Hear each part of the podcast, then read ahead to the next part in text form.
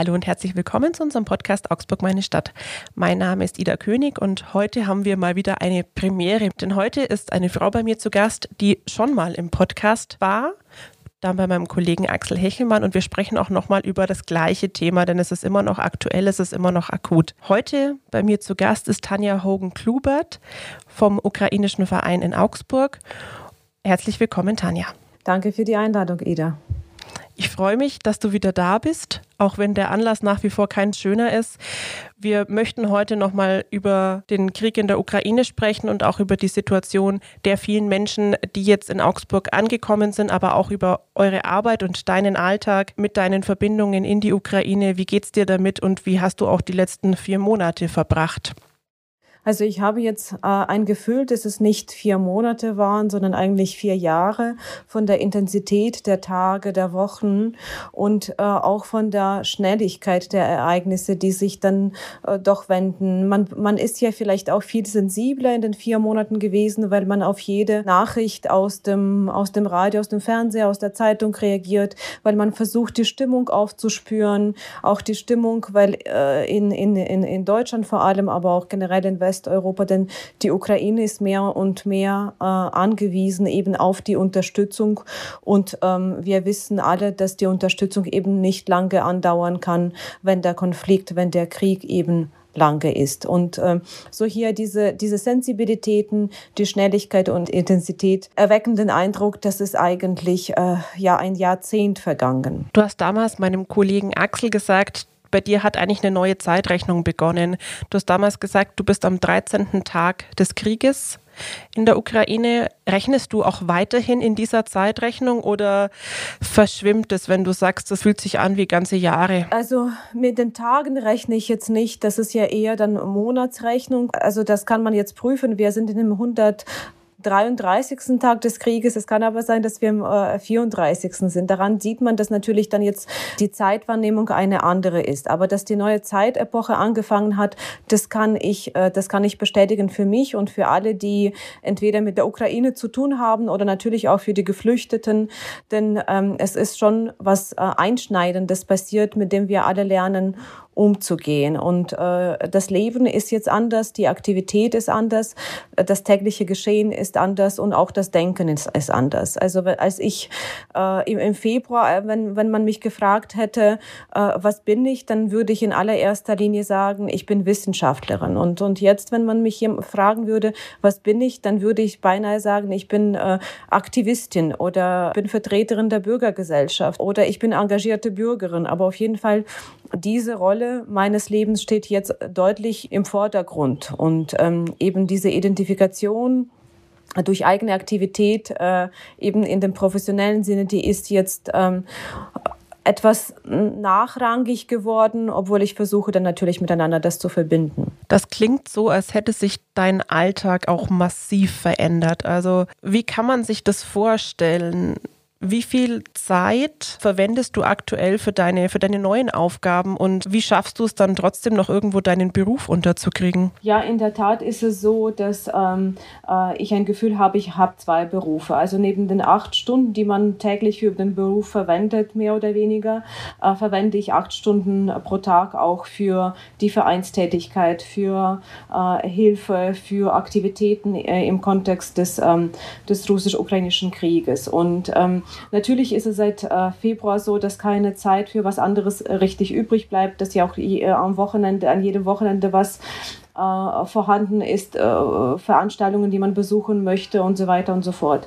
Ich versuche für mich nochmal die äh, gesellschaftliche Position und die wissenschaftliche Position miteinander zu verknüpfen, indem ich für mich entschieden habe, ich werde jetzt auch ein, ein Buch über die Erfahrung schreiben, die ich jetzt durchlaufe.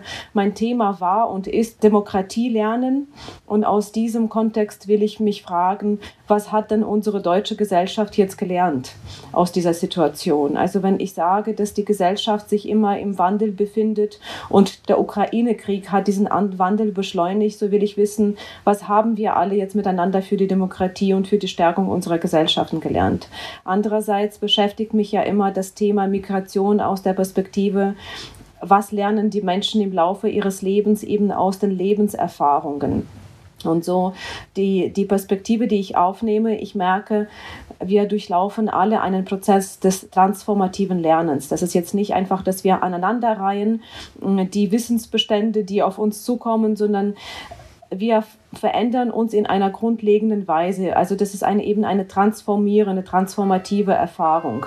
Vor allem natürlich äh, betrifft es die Menschen, die Migrantinnen und Migranten, die hierher kommen und dann eben ihre Weltbilder, ihre Bedeutungsschemata, ihre Deutungsmuster alle verändern müssen, wollen können und ich äh, sammle Gespräche, Interviews äh, mit den Menschen, mit denen ich je jeden Tag zu tun habe und versuche eben diese, diese Erfahrung bei der Hilfe, die ich jetzt habe, äh, auch aus der wissenschaftlichen Perspektive zu analysieren. Das hilft ja, Abstand zu bekommen. Äh, das hilft ja aber auch ähm, eben äh, das Bild ein bisschen größer zu haben und nicht dann in dem Alltagsgeschehen sich zu vertiefen oder beziehungsweise zu verlieren. Für diejenigen, die die erste Folge nicht gehört haben, könntest du noch mal sagen, Du hast gesagt, du bist Wissenschaftlerin. Ich weiß jetzt aus der Folge von Axel, du bist an der Uni Augsburg beschäftigt ähm, und du arbeitest im Bereich Demokratieforschung, oder wenn ich das jetzt richtig verstanden habe. Vielleicht kannst du noch mal genau beschreiben, was deine Tätigkeit dort ist. Mhm. Also ich bin Dozentin an der Universität Augsburg im Bereich der Erwachsenenbildung des lebenslangen Lernens. Ich forsche zu den Lernprozesse äh, im Lebenslauf, unter anderem Lernprozesse, die bedingt sind durch bestimmte Erfahrungen wie die der Migration. Unter anderem interessiert mich aber, äh, wir würden in Deutschland sagen, politische Bildung, also diese politische Dimension, wie leben wir in unseren Gesellschaften in der Vielfalt, die wir aufweisen und und wie können wir Konzepte, Gedanken, Theorien, Ansätze und Praktiken entwickeln, die unsere Gesellschaften ein Stückchen besser machen und unsere, unser Zusammenleben in der Solidarität und in der äh, gegenseitigen Anerkennung möglich machen. Also so würde ich sozusagen mein, ähm, mein Beruf beschreiben und äh, auch das Anliegen, das ich damit verknüpfe. Also mir geht es nicht um eine ähm, Wissenschaft, die eben nur einen beobachtenden Charakter hat, sondern eine Wissenschaft, die vielleicht auch interveniert, die vielleicht auch äh, wertet und urteilt auch wenn es ganz altmodisch ist und vielleicht auch eine negative Konnotation hat. Aber ich habe gemerkt, ich kann nicht nur ein neutraler Beobachter sein oder Beobachterin sein, auch nicht in dieser Krise. Ich glaube, ich kann das gut nachfühlen, dass es in so einer Situation eigentlich kaum möglich ist, da wirklich nur zu beobachten, sondern dass man auch ja das Bedürfnis in sich hat, selber zu handeln. Ganz am Anfang war es ja so, dass der ukrainische Verein in Augsburg viele Spenden gesammelt hat. Ähm, mittlerweile merke ich, dass ich diese Anzeigen jetzt zum Beispiel bei mir auf Instagram oder so nicht mehr so sehe. Kannst du beschreiben, wie sich eure Arbeit verändert hat? Ist es jetzt nur meine Beobachtung oder ist es tatsächlich so, dass sich ähm, die Aufgabenfelder hier auch verlagert haben in den letzten vier Monaten? Natürlich gab es eine bestimmte, eine gewisse Dynamik und auch Veränderungen in den letzten vier Monaten. Also zu Beginn des Krieges im Februar gab es in Augsburg einen Verein, den, den ukrainischen Verein Augsburg. Wir haben aber zu Beginn des Krieges gemerkt, dass die Aufgaben so zahlreich sind, dass man eben mit einem Verein auch nicht das abdecken kann, was abgedeckt werden muss. Gleich im März, einige Wochen nach dem Beginn des Krieges, haben wir den zweiten Verein gegründet, den deutsch-ukrainischen Dialog, dessen Vorsitzende ich auch jetzt bin. Und äh, der deutsch-ukrainische Dialog hat sich auch als Ziel, als Aufgabe gesetzt, eben diese Zusammenarbeit in dem deutsch-ukrainischen Kontext zu stärken. Und zwar nicht nur in dem national gedachten deutsch-ukrainischen Kontext, sondern äh, Deutsche jeglichen Hintergrundes, ukrainische Bürger, Bürgerinnen jeglichen Hintergrundes, plus auch die Länder, die Gruppen, die Menschen, die sich zugehörig fühlen aus dem einen oder anderen Grund mitzudenken. Und zwar nicht nur in dem gegenwärtigen Geschehen. Natürlich müssen wir jetzt über die äh, Integration, über Dialog miteinander sprechen, weil es kommen Menschen, die sind jetzt ein Teil von uns. Wir haben in Augsburg über 4000 ukrainische Geflüchtete. Das ist ja die Realität der Stadt Augsburg. Und die Arbeit unseres Vereins Deutsch-Ukrainischen Dialogs ist auch darauf gerichtet, dass wir nachhaltige Beziehungen entwickeln in diesem deutsch-ukrainischen Kontext, die auch eben nach dem Ende des Krieges weiter fortgesetzt und entwickelt werden können. Und äh, das alltägliche Geschehen des, des Vereins Deutsch-Ukrainischer Dialog ist ähm, äh, vor allem an dem Infopoint sehr sichtbar. Das ist, glaube ich, ähm, in der Stadt Augsburg so der Anlaufpunkt für alle Ukrainerinnen und Ukrainer unterschiedlichen Hintergrundes, aber auch für alle Ehrenamtliche, die sich engagieren wollen. Wir haben vom März und jetzt bis zum 15. Juli zusammen mit der Stadt Augsburg und mit Tür an Tür und mit dem Freiwilligenzentrum haben wir eben eine Beratung in jeglicher Lebenslage für die Geflüchteten organisiert. Sei es Hilfe bei dem Ausfüllen von Dokumenten brauchten und das waren die meisten. Die Geflüchteten haben am Anfang ähm, gelacht, als wir ihnen als Willkommensgeschenk einen Ordner für die Dokumente mitgegeben haben. Jetzt fragen sie, ob wir ihnen zwei Ordner geben können, denn bei einem Ordner wird es wohl nicht bleiben. Die Dokumentenflut nimmt seit drei Monaten zu und die Menschen sind einfach überlastet. Man merkt ja auch den Unterschied und da können wir sagen, da lernen wir in der Tat voneinander, denn Digitalisierung in der Ukraine ist weit fortgeschritten, eben als in Deutschland. Man macht es eigentlich die ganzen Gänge um Bürgerbüro, Anmeldewesen, Registrierungssteuerwesen, Familienkasse oder sonstige Rentenkasse, macht man eigentlich alles per App. Und das kennen die Menschen so. Sie haben am Anfang gesagt, äh, wo gibt es diese App, die wir runterladen können? Und wir mussten ihnen erstmal erklären, es gibt in Deutschland diese App nicht. Da war die Befremdlichkeit ziemlich groß, wie in einem Land wie Deutschland gibt es keine App, sondern wir müssen in der Tat alles ausdrucken. Und natürlich bitten wir auch andere Art von Beratung, sei es Schulsuche, sei es vielleicht auch Jobangebote, sei es nochmal, äh, der Mensch kommt mit einem konkreten Problem und mit einer konkreten Fragestellung. Wir merken auch, dass die Komplexität der Fragen zugenommen hat. Sei es, dass die jetzt einfach ähm, überlegen, wie sie ihr Leben gestalten können wollen hier in Deutschland und wenn sie zu Beginn eben mit einer kranken Mutter hierher geflohen sind und zu Beginn ihre Mutter selbst äh, gepflegt haben. Jetzt ist dann die Frage, wie organisiert man das, dass die Mutter äh, vielleicht ja auch eine ähm, wenigstens einmal pro Woche eine Pflege bekommt und äh, dann die Tochter kann vielleicht einen Deutschkurs machen. Daneben muss man noch den Kindergarten organisieren. Also man merkt, da sind Generationen eben, die hierher gekommen sind, Menschen in unterschiedlichen Lebenslagen und die Fragen sind ähm, spezifisch. Äh, die, die Breite der Frage ist umfangreich und wir versuchen, wenn wir dann, wenn ein Mensch dann zu uns kommt, manchmal dauert es eben so eine Beratung auch äh, über eine Stunde, denn wir wollen wirklich auf die konkrete Situation eingehen. Daneben haben wir auch gemerkt, es, es können bestimmte Sachen jetzt schon unternommen werden, weil diese Bedürfnisse, mit denen die Menschen zu uns kommen, können gebündelt werden. Also wir haben gemerkt, Menschen brauchen einen Deutschkurs mit Kinderbetreuung und sie brauchen vielleicht einen, einen niederschwelligen äh, Deutschkursangebot. Also nicht sich, sie können sich nicht verpflichten für fünfmal die Woche vier Stunden, denn es geht jetzt nicht, das können sie nicht mit ihrem jetzigen Leben vereinbaren. Deswegen haben wir zweimal die Woche Nachmittagskurse organisiert, Deutschkurse für die Frauen, wo auch äh, die Kinder mitgebracht werden können. In dem Nebenraum werden dann, wird dann mit den Kindern gespielt, ähm, auch deutsche Lieder gesungen und äh, die Mütter können dann schon die ersten Schritte machen in der deutschen Sprache, wenn sie später vielleicht einen Kindergartenplatz haben und sich anmelden für einen Integrationskurs, dann ist es für sie ein Stückchen leichter. Sie fühlen sich vielleicht auch schon mal ähm, in der deutschen Sprache mehr zu Hause. Gleichzeitig wollen wir jetzt auch Ukrainischkurse bieten, denn wir merken, dass das Interesse an der gegenseitigen Kooperation dann auch steigt. Am 15. Juli äh, läuft dann dieses Projekt am Infopoint aus. Das heißt, wir, der Deutsch-Ukrainische Verein, wir dürfen dann äh, die, ähm, die Räumlichkeiten behalten zumindest bis Ende September. Und wir wollen dann eben aus dem Infopoint einen Begegnungsort machen, einen Begegnungsort des deutsch-ukrainischen Dialogs machen, eine Art deutsch-ukrainisches Haus in, in Augsburg. Denn wir merken ähm, eben mit 4000 geflohenen Menschen, das ist jetzt das, was unser Geschehen in Augsburg prägt. Und, und äh, es sind Menschen, die auch aktiv sein wollen, die äh, auf allen Seiten, also die deutsche Freiwilligen, wie auch die ukrainischen Geflüchteten, die einen Raum brauchen, wo sie sich austauschen, wo sie sich bewegen, äh, begegnen, wo sie sich auch begegnen, um etwas zu bewegen. Und äh, von daher in der zweiten Hälfte von Juli starten wir mit diesem Begegnungsort äh, auf. Und, und ich bin sehr, sehr gespannt, wie das läuft, denn ich sehe das auch als eine nächste Phase. Nächste Phase in unserer Arbeit, aber auch nächste Phase im Leben der, der Stadt. Wenn ich da mal ganz kurz äh, dazwischen darf, du hast jetzt gesagt, ihr helft auch viel jetzt zum Beispiel bei bürokratischen Fragen. Und ihr seid ja ein Verein, ihr seid ehrenamtlich unterwegs. Ich finde es manchmal schon als Deutsche echt nicht so einfach, mich da reinzuarbeiten und immer sofort zu wissen, wo bin ich eigentlich richtig und wo finde ich die Adresse, wo ich mit meinem Anliegen jetzt hingehen kann. Welche Menschen sind bei euch engagiert und wie eignet ihr euch auch dieses Wissen an, dass ihr da überhaupt weiterhelfen könnt?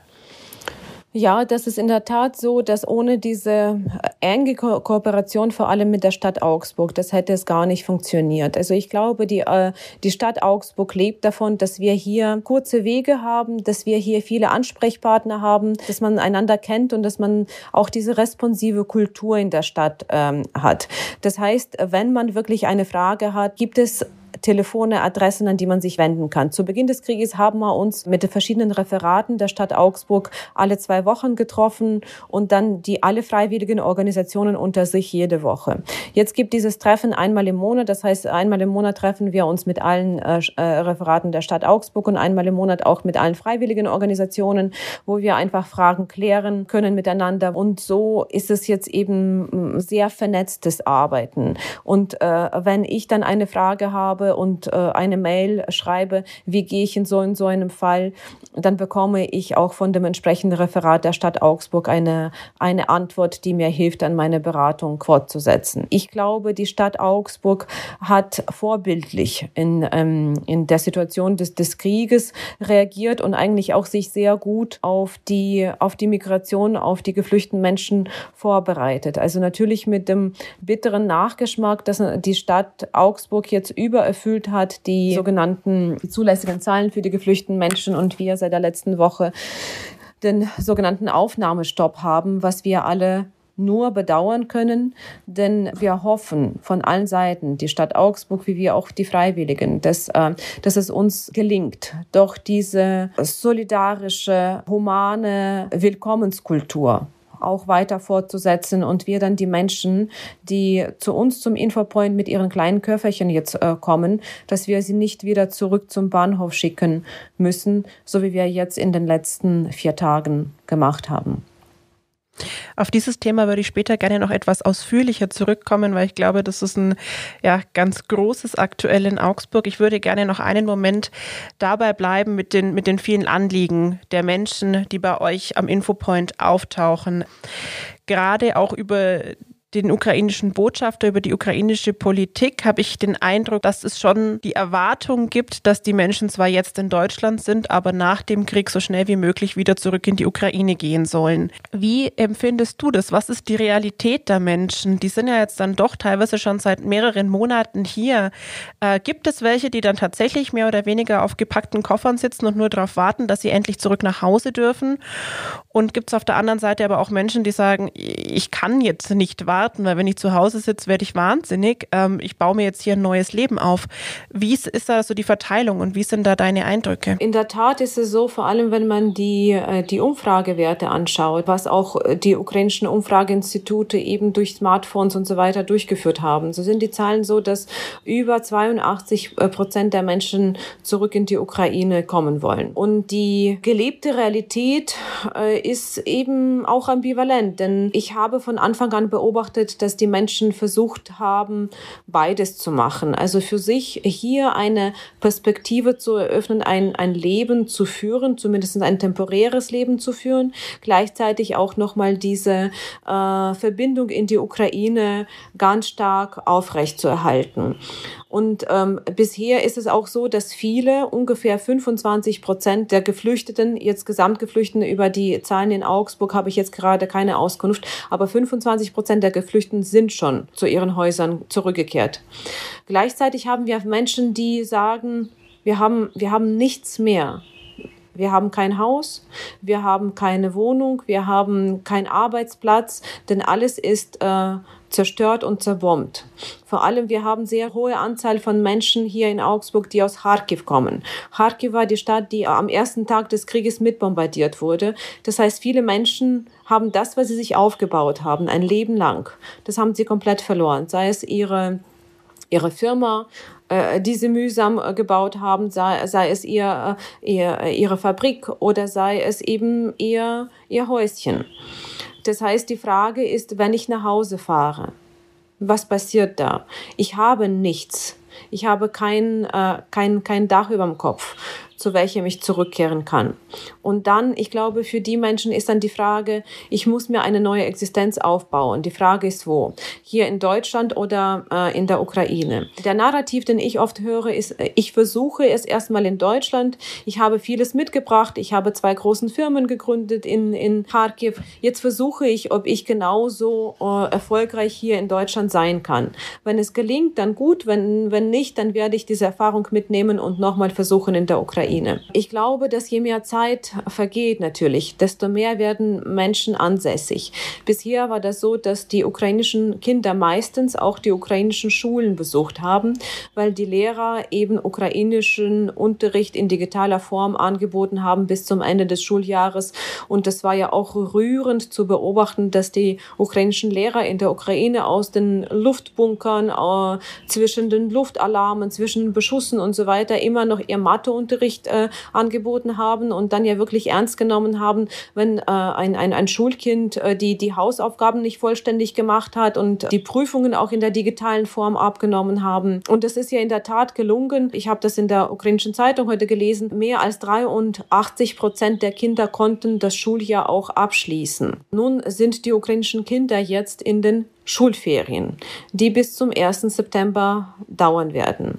Und die Frage ist, was, was danach passiert. Denn natürlich äh, drei Monate nach der Anmeldung gilt in Deutschland auf jeden Fall Schulpflicht. Das heißt, die Kinder müssen jetzt in die deutsche Schule. Sie können nicht den digitalen Unterricht in der Ukraine machen, sondern jetzt gehen sie wirklich in die Schulen. Integrationsklassen werden ab September eingerichtet. Zurzeit ist es ein Problem, eine, eine Integrationsklasse zu finden, aber ich versuche optimistisch zu bleiben, denn von vielen Schulen habe ich gehört, dass, dass ab September wirklich auch dann ähm, äh, die Integrationsklassen gefüllt werden. Es werden auch ukrainische Lehrer jetzt eingestellt, damit sie halt den Kindern auch Unterricht in der äh, Matheunterricht zum Beispiel in der Muttersprache anbieten können. Da sieht man wieder so diese Verflechtung und diese Integration, die, die ich nur begrüßen kann. Und äh, die Menschen befinden sich nach wie vor in dieser Situation, ich weiß nicht wohin, ich weiß nicht, ähm, wo, was mit mir sein wird. Und ich glaube, die Menschen, zu Beginn haben sie mir gesagt, wir haben gelernt, äh, eben in den Tag hineinzuleben, Jetzt sagen einige, wir haben gelernt, äh, nicht mehr als einen Monat im Voraus zu planen. Von einigen höre ich aber, wir haben jetzt bis Dezember geplant und dann werden wir weitersehen. Also dieser Zwischenraum, da sind viele, viele Menschen immer noch da.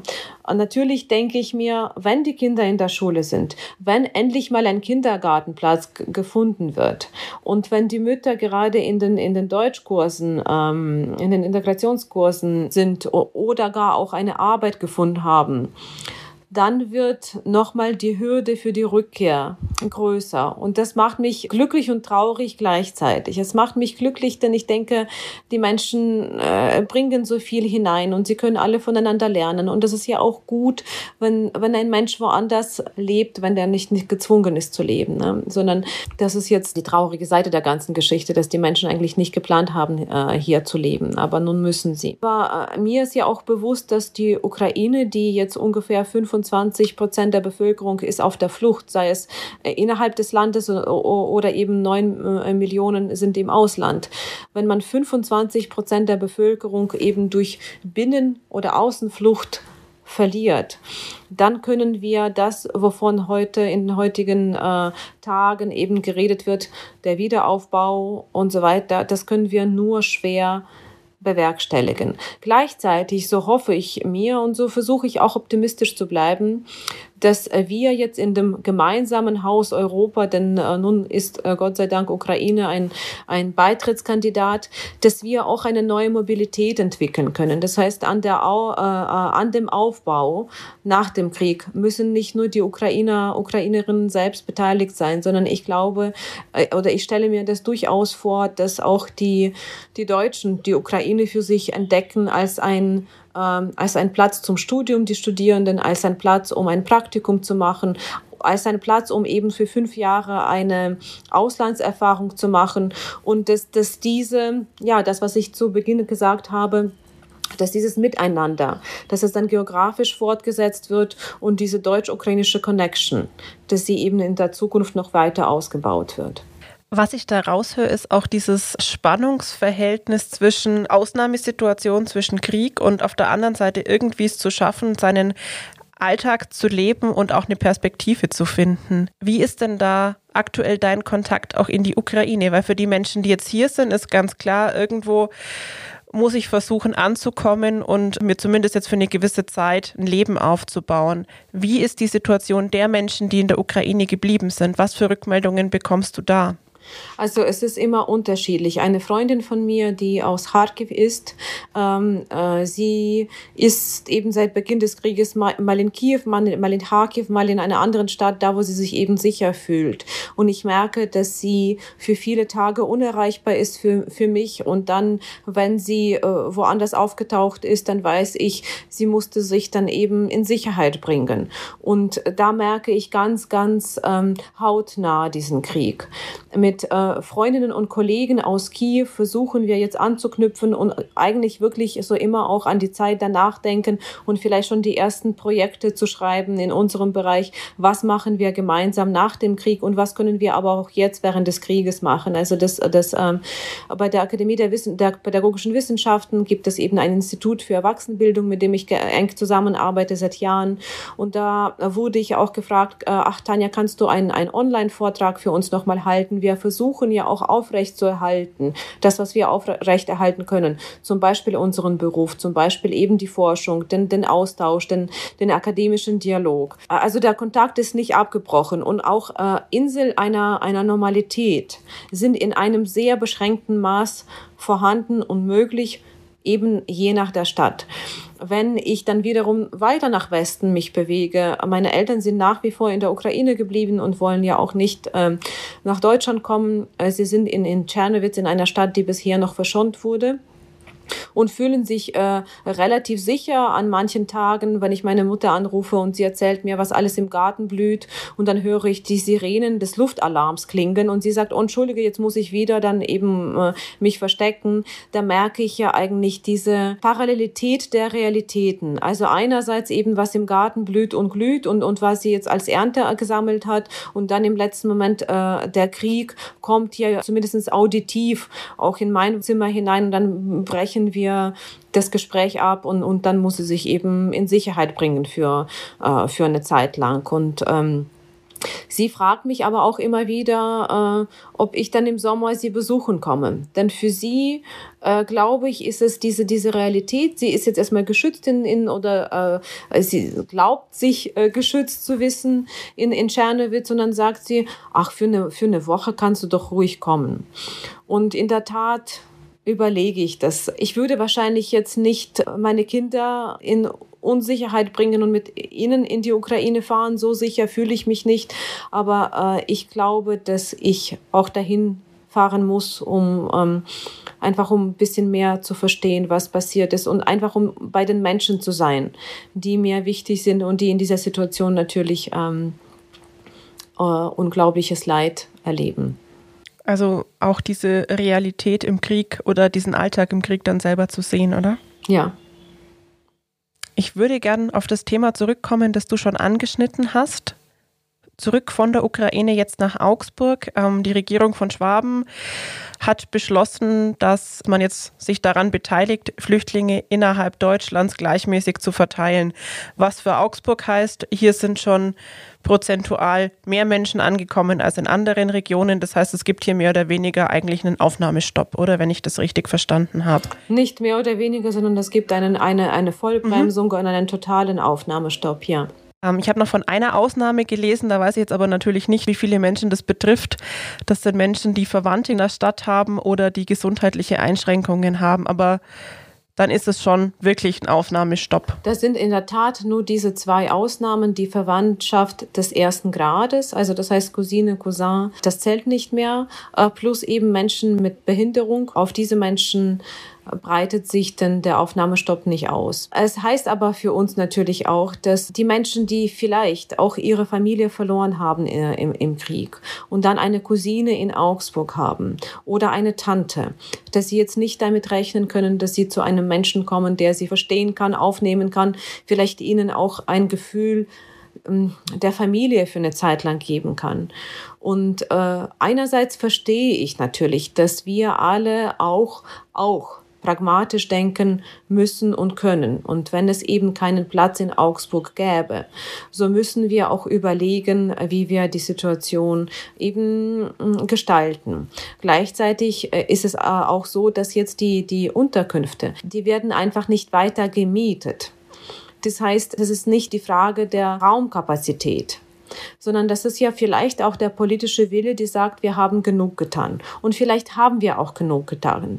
Aber in einer Situation, wo man eigentlich auch äh, mehr tun kann, das nicht zu tun, klingt für mich ein Stück zynisch. Das klingt für mich zynisch aus verschiedener Perspektive. Also einmal denke ich mir, dass eben diese, diese pragmatische Überlegung in der Politik Deutschlands gegenüber Osteuropa immer federführend war. Und jetzt denke ich mir, ist es an der Zeit, auch ähm, ethische Motive und äh, Begründungen für eigenes Handeln stärker in den Vordergrund zu schieben. Das heißt, wie, wenn wir aus den ethischen Gründen etwas tun müssen, dann dürfen wir das nicht hinterlassen und Pragmatismus ein Stückchen vielleicht an den zweiten, äh, an die zweite Stelle schieben. Denn es sendet ja auch zweitens ein Signal, ein Signal der Müdigkeit, ein Signal, ah, jetzt, jetzt ist genug, jetzt können wir zu Business as usual rübergehen und das könnte ja vielleicht ja auch noch die, die Stimmung in der Bevölkerung, die Müdigkeit, die Kriegsmüdigkeit nochmal verstärken und äh, den Eindruck erwecken, wir haben genug getan. Auch wenn ich denke, Deutschland in Bezug auf die Aufnahme von den äh, geflüchteten Menschen hat Unglaubliches getan. So sehe ich ja aber auch, dass äh, immer noch gekämpft wird, immer noch Menschen sterben, eine Stadt nach der anderen im Osten besetzt werden, äh, Kinder werden umgebracht, ältere Menschen, äh, Zivilbevölkerung. Es wird auf, ähm, auf Einkaufscenter äh, direkt geschossen. Es wird auf ein Behindertenhaus äh, geschossen. Also es passieren Sachen, die an Grausamkeit im Nichts nachstehen den, den ersten Tages des Krieges. Und äh, gleichzeitig gehen den ukrainischen Soldaten, geht die Munition aus. Den ukrainischen Soldaten geht ja natürlich auch der, irgendwie auch die Kraft aus. Und ähm, auch die Mittel zum, zum, zum Weiterführen des Kampfes gehen aus. Genauso wie die finanziellen Mittel des Staates. Denn der Staat muss nach wie vor vielleicht auch die, die Gehälter zahlen, die Nahrungsproduktion und so weiter aufrechterhalten. Das heißt, Ukraine wird immer, immer schwächer und die, die Hilfsbereitschaft kann unter Umständen durch diese Müdigkeit auch abnehmen. Und das finde ich eben fatal. Wenn in diesem Zustand die Ukraine allein gelassen wird, dann heißt es ja einfach dem, äh, ja, dem, dem, dem Tiger einen Hasen auf, den, ähm, auf dem Teller präsentieren und sagen, wir sind hier eben für Pazifismus und der Tiger soll essen und glücklich sein wir waren bei dem Aufnahmestopp. Ja, und, und äh, so, so gleichzeitig, wenn ich auch sage, ich verstehe das zum Teil, so sehe ich diese beiden Aspekte. Und eine Möglichkeit wäre, dass man jetzt einfach auch Ausgleichinstrumente findet, wie man vielleicht die Problematik ein bisschen abmindert. Zum Beispiel, dass man diese Berücksichtigung von Härtefällen nochmal in ähm, näher sich anschaut, dass nicht nur die Verwandtschaft des ersten Grades in Betracht kommt, sondern eben auch Tante, Cousine oder Onkel oder wenn der Mensch in der Ukraine ganz alleine ist und hierher kommt, weil er dann äh, den oder anderen Menschen hier kennt und auch Unterstützung braucht. Wir haben hier auch einen Fall, äh, ein Mann mit einer körperlichen Behinderung, der eben in der Ukraine allein gelebt hat und eben ganz beschränkte Möglichkeiten hatte, äh, herauszugehen, Rollstuhl für sich zu besorgen und in dieser Einsamkeit auch ohne Familie aufge oder gelebt hat. Er hatte eine sehr gute äh, Freundin aus der mm, aus der Schulzeit, die eben in Augsburg ist. Sie hat ihm geholfen, eben hierher zu kommen und hilft ihm jeden Tag hier, sich einigermaßen aufgenommen zu fühlen. Nun, äh, für ihn wär, würde das sowieso bedeuten, er kann kommen, denn er hatte eben diese, diese ähm, äh, Ausnahme. Ähm, gleichzeitig gibt es viele Menschen, die vielleicht auch durch den Krieg Familie verloren haben, aber trotzdem eine Bezugsperson haben. Und das nicht zu berücksichtigen, das grenzt für mich schon beinahe an, an, ähm, an, an der Inhumanität. Ne? Ähm, gleichzeitig könnten auch andere einfach Mechanismen äh, durchdacht und etabliert werden. Zum Beispiel, wir dürfen keine Adressen haben, zu welchen wir die Menschen hinschicken dürfen. Ähm, also eine Liste mit, mit, mit äh, Gemeinden, mit Städten, mit Aufnahmeunterkünften, die die Menschen immer noch aufnehmen dürfen. Denn diese Liste wird ja nur eben Behörden intern verwaltet und wir als Freiwillige, wir haben keinen Zugang darauf. Das heißt, wenn die Menschen zum Infopoint kommen, vom Bahnhof. Sagen wir ihnen, entweder haben sie die Möglichkeit, wieder zum Bahnhof zurückzukommen zu, zu und eine, einen Zug nehmen und woanders hinzufahren, oder sie gehen offiziell äh, zur Unterkunft und da bekommen sie ein offizielles Schreiben, wo sie weiterhin gehen wollen. Das wird aber nicht erleichtert einem Menschen, sondern das wird einem Menschen noch schwieriger gemacht in einer Situation, die nach wie vor super schwierig äh, schon ist. Und der, der vierte Aspekt des Ganzen ist natürlich, dass ähm, Viele Augsburger, Augsburgerinnen haben ihre äh, Wohnungen geöffnet für die ukrainischen Geflüchteten, was unglaublicher Akt der Solidarität war. Und äh, ich kann es bis heute kaum glauben, wie ähm, einig die, die Stadt Augsburg diese Krise sich angenommen hat und mit welcher Solidarität und Empathie. Und ähm, nach drei, vier Monaten ist es dann aber auch so, dass, dass äh, man dann sagt, äh, jetzt, jetzt bräuchte ich vielleicht ja auch das Zimmer, das ich euch zur Verfügung gestellt habe, was absolut verständlich und natürlich ist. Und wir haben dann den, äh, den geflüchteten Menschen immer gesagt, na ja, wenn es so ist, ähm, dann können sie immer noch in die, ähm, in die Sammelunterkunft gehen, temporär dort sein und dann für euch nochmal eine Wohnung suchen.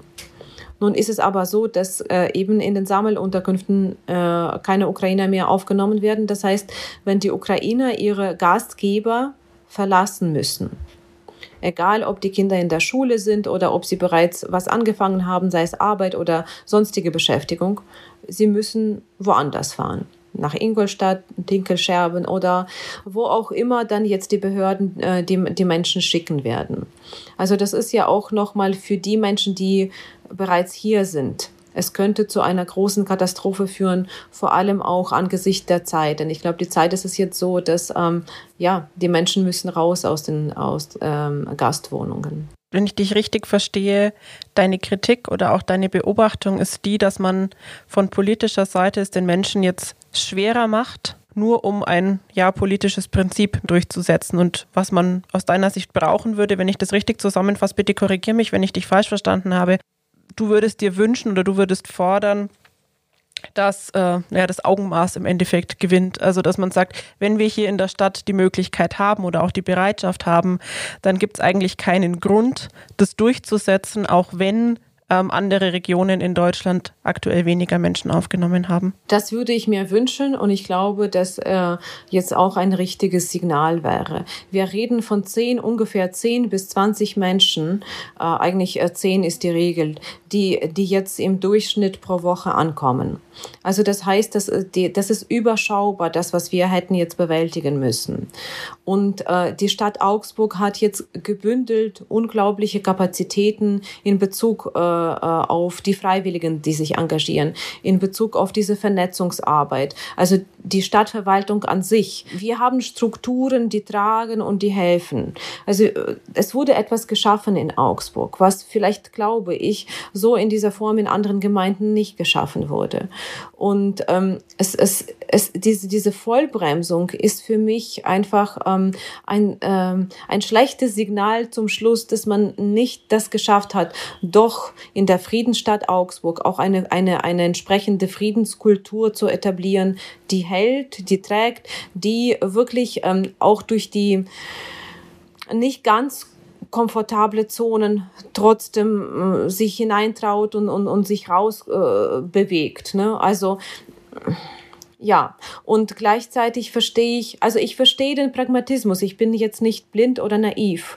Wofür ich plädiere, dass man äh, äh doch als erstes auch auf den einzelnen Menschen schaut und eben diese, diese Härtefallregelung ein bisschen sensibilisiert, dass man Instrumente jetzt äh, verstärkt sucht, die ein, ein bisschen abmildern können. Also wenn Vollbremsung nötig sein sollte, so muss ja wirklich nochmal äh, äh, gleichzeitig drüber nachgedacht werden, wie kann man das in humaner Weise abfangen. Und ich glaube, das wäre mein Plädoyer. Tanja, vielen Dank für die Einblicke. Ich würde dir zum Schluss eigentlich nur noch gerne eine konkrete Frage stellen. Wir haben jetzt auch viel über ehrenamtliches Engagement heute gesprochen. Wenn es jetzt Menschen in Augsburg gibt, die uns vielleicht auch zuhören, die sagen, ich habe noch Kapazitäten frei, ich würde mich eigentlich gerne engagieren. Wo ist aktuell Bedarf da und wo könnt ihr eben Unterstützung brauchen?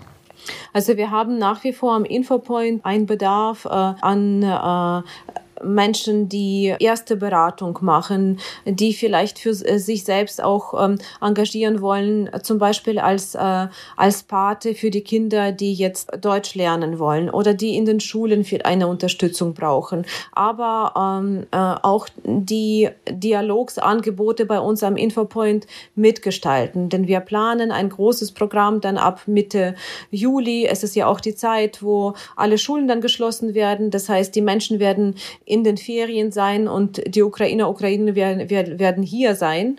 Das heißt, wir müssen für Ende Juli, für August ähm, auch eine Möglichkeit schaffen, hier in Augsburg miteinander diese Zeit zu verbringen, zu gestalten, voneinander zu lernen, voneinander unterstützt zu werden. Also Sie können sich immer an Infopoint am Königsplatz wenden äh, oder eben äh, den deutsch-ukrainischen Dialog auf Social Media. Wir sind zurzeit auf Instagram und auf Facebook vertreten, können Sie uns aufsuchen. Wir arbeiten an unserer Homepage, sie wird bald ja auch dann erscheinen ähm, äh, und auch äh, etwas anbieten oder fragen und ähm, ich glaube, es ist in der Tat noch viel Möglichkeit da, äh, äh, miteinander äh, sich zu engagieren.